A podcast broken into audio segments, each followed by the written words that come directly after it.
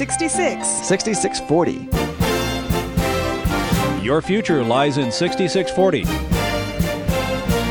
66 books by 40 authors, and yet we now discover it's an integrated message system from outside our time domain. Welcome to 6640, the ministry outreach of Koinonia House and Koinonia Institute. Today's Bible teacher is Chuck Missler, connecting the Bible to your life and the world around you. In today's study, Chuck begins his teaching on the book of Colossians, chapter 1, verses 15 through 29.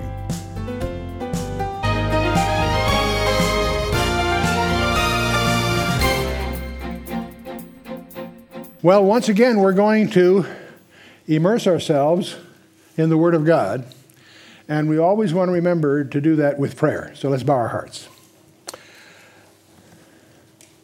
Father, we thank you that in your kingdom there are no accidents, no coincidences, that we're all here right now by your divine appointment.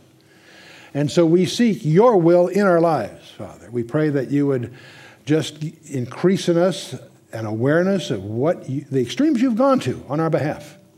Give us apprehension that we might magnify and exalt and glorify our coming King, our Redeemer, our Savior, Yeshua, in whose name we do pray. Amen. Well, we are in the Epistle of the Colossians, and we're in the second half of chapter 1. And uh, it. Uh, I think, will be a very different experience for all of us. Gnosticism, of course, just by way of refocusing ourselves, contained several characteristics. It was Jewish, stressing the need for observing the Old Testament laws and ceremonies. That was the Gnostics pushing that idea. It was philosophical, relying uh, uh, on, on uh, some special knowledge or deeper knowledge, or gnosis. That's where the Gnostics get their name there. And uh, it, it, involved, in many forms, it involved the worship of angels as mediators with God. And uh, it was exclusive, stressing special privilege and perfection of those select few that belong, that, uh, who belong to their philosophical uh, elite, if you will. And uh, so, but in all its different forms, and there are many different forms, Gnosticism denied the deity of Christ thus calling forth one of the greatest declarations of Christ's deity found anywhere else in Scripture. So, this extremism on their part yielded a blessing for us, and we're about to encounter that as we get into this chapter. And uh, also, adding uh, to Eastern speculations was a form of Jewish legalism, the idea that some rite of circumcision or other things was helpful in spiritual development. Watch out for those things. And also the Old Testament dietary laws uh, were presumably helpful in attaining spiritual perfection. Watch out for these things. They're very, very uh, uh, addictive, very, very alluring. And uh, the whole idea that good and evil can be derived from rules and regulations. There's a place for rules and regulations in, in a society in some sense, but don't confuse that with good and evil. It's a, a dangerous thing to cross. And uh, so these views uh, undermined the very foundations of the Christian faith. That's really Paul's point here. And it attacked, and this is what really is the keep issue it attacks the person and work of Jesus Christ. You and I, as devoted to the Word of God, should have no confusion about the work that's been completed by the Lord Jesus Christ. And we need to understand, as best we can, his person, who he really is. And uh, now, to the Gnostics, he was just one of the many emanations, or eons, if you will, and not the very Son of God come in the flesh. That's the real point here. The whole term of incarnation uh, means God, you know, Emmanuel, God with us. And uh, so these false teachers, of course, claim that God was keeping his distance from us and so on. And so when we trust the Son of God, there is no need for any intermediary between us and him. And that can be, he's, the uh, allusion here is primarily to angels and these so called emanations, principles, powers, and so forth. And of course, it also can include members of his family, i.e., um, Mary and what have you. And even uh, in John's second letter of the three epistles is to Mary. It's amazing how many people miss that. And this is very quite clear as you study that epistle. But anyway, in his work on the cross, Jesus settled the sin question. That's an astonishing statement, but it's settled, it's done. And we're going to be dealing with that in the next chapter uh, uh, very specifically. And, uh, he, and in so doing, he completely defeated all satanic forces. And, and Paul's going to make a big thing of that. But the thing that's most amazing as you embrace this summary here, he put an end to the legal demands of the law. The, the legal demands of the law are done, they're completed. He did it. That's what Colossians deals with in chapter 2 and what the Epistle of Romans deals with. He alone is the preeminent one, and he's completely sufficient. So the false teachers in Colossae, like false teachers in our own day, rarely deny the importance of Christ, they simply dethrone him. Many people in, uh, would seem to uh, exalt Christ as a great teacher, a miracle worker, or they'll even grant, and other things. But they take him off the throne. That's the key issue. And none of you that are familiar with the teaching of Colossians will ever be misled by the specious sophistries of the various occult systems now being foisted on a credulous public. Okay, so that's by way of warm up review of the last several sessions. What holds the universe all together, if anything? What really glues it all together? And uh, astronomers and astrophysics are, uh, are uh, continuing to struggle with these questions. And there's new theories with every issue of the technical journals as they struggle with these issues. But it's going to be interesting to discover the Bible has a lot to say about them.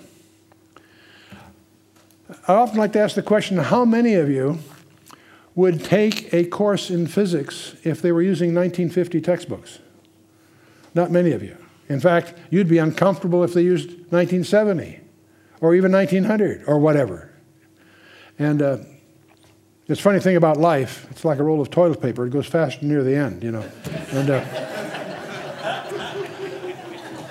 but the field of science is changing so rapidly, so quickly. The Bible doesn't have to change because it doesn't need to, and yet you'll find astonishing uh, discoveries about today's universe in the Scripture. And we'll touch on some of those. And of course, the New Testament has some very interesting creation references. John chapter 1, the first three verses, is well known to all of you, I'm sure, which deals with Christ's pre existence. And, uh, but the other reference, there's two key references John chapter 1, verse 1 to 3. In the beginning was the Word, and so forth, the way he opens his gospel. The other reference, if you list the key references, there's that one. The other one is, in, is the one we're about to encounter. So, in the outline that we've talked about, that we're dealing with, we previously, in the previous session, covered the first 14 verses and now we're shifting into the last 15 verses of chapter 1. And so, probably no other section in the New Testament contains a more elevated view than the following one. So, fasten your seatbelts because here we go. Okay? Colossians chapter 1 verse 15, speaking of Christ, who is the image of the invisible God, the firstborn of every creature. Boy, this sentence has a lot of things tucked away in it. The image of the invisible God. See, in contrast to the Gnostic and also the Muslim, I might add, who maintains that God can never be known or understood, we have one who has made God known to us. And let me dwell on that for a moment. The Allah of the Quran is the unknowable one. He can do anything which means he can be capricious. He can't be regarded as trustworthy. The God of Abram, Isaac, and Yaakov, the God of the Old Testament, delights in making and keeping his promises. The point I'm making is the very presentation of God in the Quran and the Old Testament are opposites. Uh, even if you grant, you know, just prescinding it for, for rhetorical reasons, they're opposites. And uh, I won't start down the whole Quran path, it's a warrior code and so forth. But the point is, um, in contrast to the Quran and in contrast to the Gnostics also, uh, God is the known one. He's made himself known. In fact, he's gone to astonishing lengths to make himself known. He became flesh and dwelt. He actually not only created the, he entered the creation. The Word was made flesh and dwelt among us, John reminds us in the first chapter of his gospel. Now, it's because man bears the image of his Creator that it was possible for the Son of God to become incarnate as man and in his, and in his humanity display the glory of the invisible God. That was possible because man was originally made in his image, at least in some sense here. And so, who is the image of the invisible God? The image of God reflects on the Adam Christ typology. The first Adam, Christ is one of his titles is the last Adam. He, he, he accomplishes what Adam uh, blew, if you will. And so it's in which Christ is viewed as the first true man who fulfills God's design in creation. Adam blew it. Okay, Christ stepped in and fulfilled those requirements on our behalf. Boy, is it hard for us, first of all, to understand that, and then it's hard for us to hang on to that. We keep wanting to think of exceptions. And uh, it's interesting. So the image, to be in the image of Christ is the goal of all Christians. And there's lots of verses you can dig out of the notes if you want to chase those down there. Now, Paul used the word image, and the word he used in the Greek means an exact representation in Revelation. That's what the term really means. And uh, the writer to the Hebrews affirms that Jesus Christ is the express image of his person. That's in the third verse of the, of the uh, epistle to the Hebrews. And uh, Jesus himself made this declaration. You remember that in chapter 14. Jesus was able to say, He that hath seen me hath seen whom? The Father. Wow. And uh, we may not fully appreciate all that that means, but I'm reminded, of course, about 1 John 3 2. Beloved, it doth not yet appear what we shall be, but we know that when he shall appear, we shall be like him. Why? Because we shall see him as he is. A photograph is a two dimensional representation of a three dimensional person. We're not talking about a three dimensional representation of a 10 dimensional. We're talking about whatever dimensionality he enjoys, we will also enjoy. Why? Because we will see him as he is. Wow. In essence, in his essence, God is invisible, but Jesus Christ has revealed him to us, nevertheless. Who is the image of the invisible God, the firstborn of every creature. Now, here's a term that confuses a lot of people. He was the firstborn of every creature. What on earth does that mean? Prototokos. It's uh, used five times in the New Testament. The term refers to priority of position. It's a term referring to the priority of position, not origin. We think of firstborn as a term of origin. No, it's a term of position. And uh, the firstborn of a family often may be the one that was born first, but often if that guy forfeits, somebody else will step into those shoes and become the firstborn, okay? And uh, the firstborn of creation, that means he was prior to all creation. And, uh, and, uh, and, and he's so designated, by the way, in the letter to Laodicea. This is one of those expressions that's unique to Colossians and Laodicea a title of Christ that's unique to those two letters. Paul uses it in both places. Well, I should say, Paul uses it here. Jesus uses it of himself in the letter to Laodicea. But it, it refers to a, a, prior, being prior to the uh, thing. And uh, now this was interpreted by the Arians to mean first of a kind, that Christ was the first creature. That's not true. That's one of the errors of the, of the, uh, of the Arians, but that's a piece of history. The word can have this meaning, but such meaning, reading is not consistent with Paul's theme and here he stresses messianic priority and primacy. This is what Paul is doing here. Firstborn, it's positional. He's the heir and the preeminent one. He's not necessarily the one born, born first. Give, give an example Ishmael and Isaac. Ishmael was born first, but who was the, who was the firstborn? Isaac, as indicated in Genesis 22, despite the Muslims' attempt to twist that around in their traditions. Esau and Jacob, who was born first? And who is the firstborn? You see, the one that's preeminent. Again, these are examples of reversals here. Reuben and Joseph. Reuben was born first, but he messed around with his father's concubine and forfeited his firstborn position to Joseph, who then takes it, and Joseph gets the double portion for his two sons, uh, Ephraim and, Ephraim and uh, Manasseh.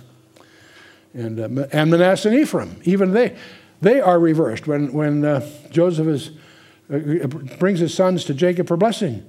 He crosses his hands and upsets the father. You got it backwards. No, he knew what he was doing. That's what God told him to do.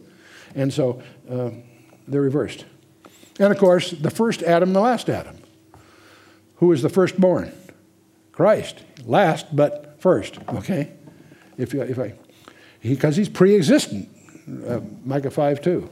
He's the only begotten. That's used five times. He wasn't begotten. He's, first, he's the firstborn, but he's not begotten. That sounds like a contradiction because you don't, we don't pay attention to the definition of the words. You follow me?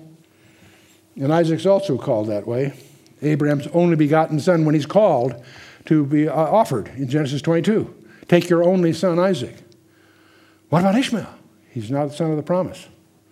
And so the firstborn is positional. Look at Exodus chapter 4, verse 22 and 23. God speaking to Moses, And thou shalt say unto Pharaoh, Thus saith the Lord, Israel is my son, even my firstborn. See, Israel is positionally in that role here. And I say unto thee, Let my son go, that he may serve me. And if thou refuse to let him go, behold, I will slay thy son, even thy firstborn. That's what God told Moses to say to Pharaoh at the burning bush. Now, Cecil B. DeMille did quite a job with the Ten Commandments, but it has some misleading aspects. It gives you the impression that it was Pharaoh's remark that caused that tenth of the tenth plague to be the firstborn. No, God had predicted that back at the burning bush in, Genesis, in uh, Exodus 4. So, but again, that firstborn is one of position. Okay. And uh, Psalm 89. Boy, that's an incredible psalm, by the way, and, and you want to check off some of the favorite psalms. Don't overlook Psalm 89 for lots of reasons. But starting about verse 20, God says, I have found David my servant, with my holy oil have I anointed him, with whom my hand shall be established, mine arm shall also shall strengthen him. The enemy shall not exact upon him, nor the son of wickedness afflict him. And I will beat down his foes before his face and plague them that hate him. That's God's commitment to David. It's really astonishing to realize how God committed himself to David. And uh, but but my faithfulness and my mercy shall be with him, and in my name shall his horn be exalted. I will set his hand also upon the sea, and his right hand in the rivers. And he shall cry unto me, Thou art my Father, and my God, the rock of my salvation. And I will make him, get this, my firstborn. God is making David his firstborn, and uh, higher than the kings of the earth. That's David.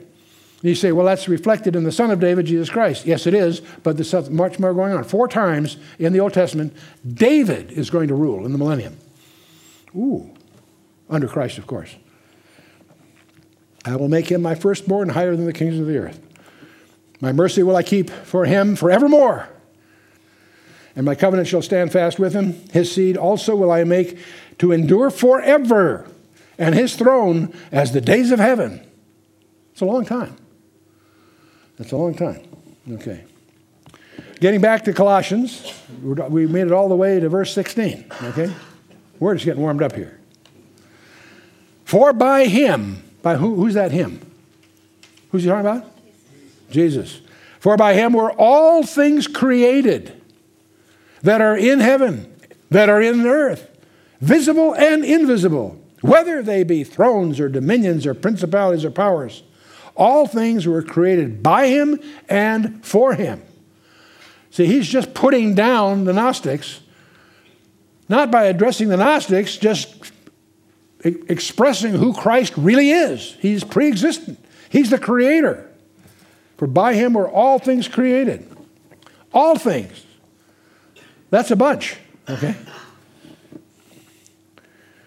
All things, including Satan. That's the Mormon error. They say that was, Satan was his brother. They have a whole thing in their traditions. No, no, no, no. Uh, Kurt Koch wrote a book many years ago, Between Christ and Satan. It's on demonology. The book is pretty good. The title's terrible because it creates the impression that it's between Christ and Satan. That's a joke. Christ created Satan. He didn't have to tiptoe around that guy. He did in uh, Matthew 4 and Luke 4 at the temptation because that was his mission. Whatever cosmic powers there may be, they have nothing to offer any Christian. Because in Christ, He has all things. There's nothing you lack in the universe if you have Christ. If you don't have Christ, it doesn't matter. If you do have Christ, there's nothing, nothing, anywhere you need tremble or fear. There are demons that might try to bluff you, try to challenge your understanding of that, your apprehension of that. But in Christ, you have, he's, he's defeated them all. Visible and invisible. Wow. There are things that are created that are invisible. That probably doesn't surprise us. Let's explore that a little bit. There are two kinds of things here. There are four dimensions that we experience length, width, and height, three spatial dimensions. And what's the fourth one? Time. Time. Good for you. Okay. there are also six that we know exist. We can prove they exist experientially. But they're, they're curled in less than the, the wavelength of light, so you can't see them manifest in the typical ways. But we know they're there by a number of techniques. The current perception of the particle physics that is uh, we have we live in 10 dimensions. And there's a whole thing that I'm going to spare you because we've got plenty of places to go. There is a view that the universe originally was committed in 10 dimensions, and in Genesis chapter 3, it fractured. And it was split into four and, ten, four and six. And the four that we're, we're left with under the curse, the six are there to, uh, that are rendered um, separated from us. But that's a, that's a conjecture, but it's based on some perceptions. But we're going to talk a little bit about the boundaries of our physical reality, okay? And uh, don't let the picture confuse you. I just thought it was a colorful picture. It happens to be a manifold in 10 dimensions. And uh, it's just a tutorial insight here. So I'll spare you that. It's just there for color. Uh, it's a Lagrangian fractal, and I won't get into all that. But anyway, uh, let's talk a little bit about hyperdimensions. Oh, that's a fancy word for spaces of more than three dimensions, okay? You and I are familiar with three dimensions, right? The minute you talk about more than three, you're suddenly entering an area that we call hyperspaces, okay? And uh, let me show you what the Bible has to say about that. In Ephesians chapter 3, you find this passage that Christ may dwell in your hearts by faith, that ye, being rooted and grounded in love, may be able to comprehend with all saints what is the breadth and length and depth and height, and to know the love of Christ which passes knowledge, that ye might be filled with all the fullness of God. Nice phrase, very laudatory rhetoric. Did you catch what he said? The breadth, the length, the depth, and the height? This is Paul talking. Was he a physicist? I don't think so. Did he just concatenate this by leading of the Holy Spirit? I suspect so. But let's examine this. These are four dimensions okay? That you may be able to comprehend with all saints what is the breadth, length, depth, and height. The word breadth, platos in the Greek, that is, re, that is suggesting great extent, can mean any of several things, okay? Length, okay? That's length, mekos, that's pretty straightforward. And uh, depth, that is depth or height, deep things of God it could include, bathos, if you will, and height, which is of height of place or of rank, okay? And uh, uh, one of these can be used for time, incidentally. We've got breadth, length, depth, and height, and these are four dimensions. Now, the point I'm going to get at here a little bit the fourth dimension that you and I experience, we call time. It's not uniform. We all tend to presume that an hour next week is like an hour last week. Not necessarily, okay? Time is a physical property you have an atomic clock in Boulder, Colorado, that's accurate to one microsecond per million years. You have a virtually identical clock like that at Greenwich, England. And that's also accurate to the same accuracy, and yet every year they're five microseconds apart, the two of them. Which one's right?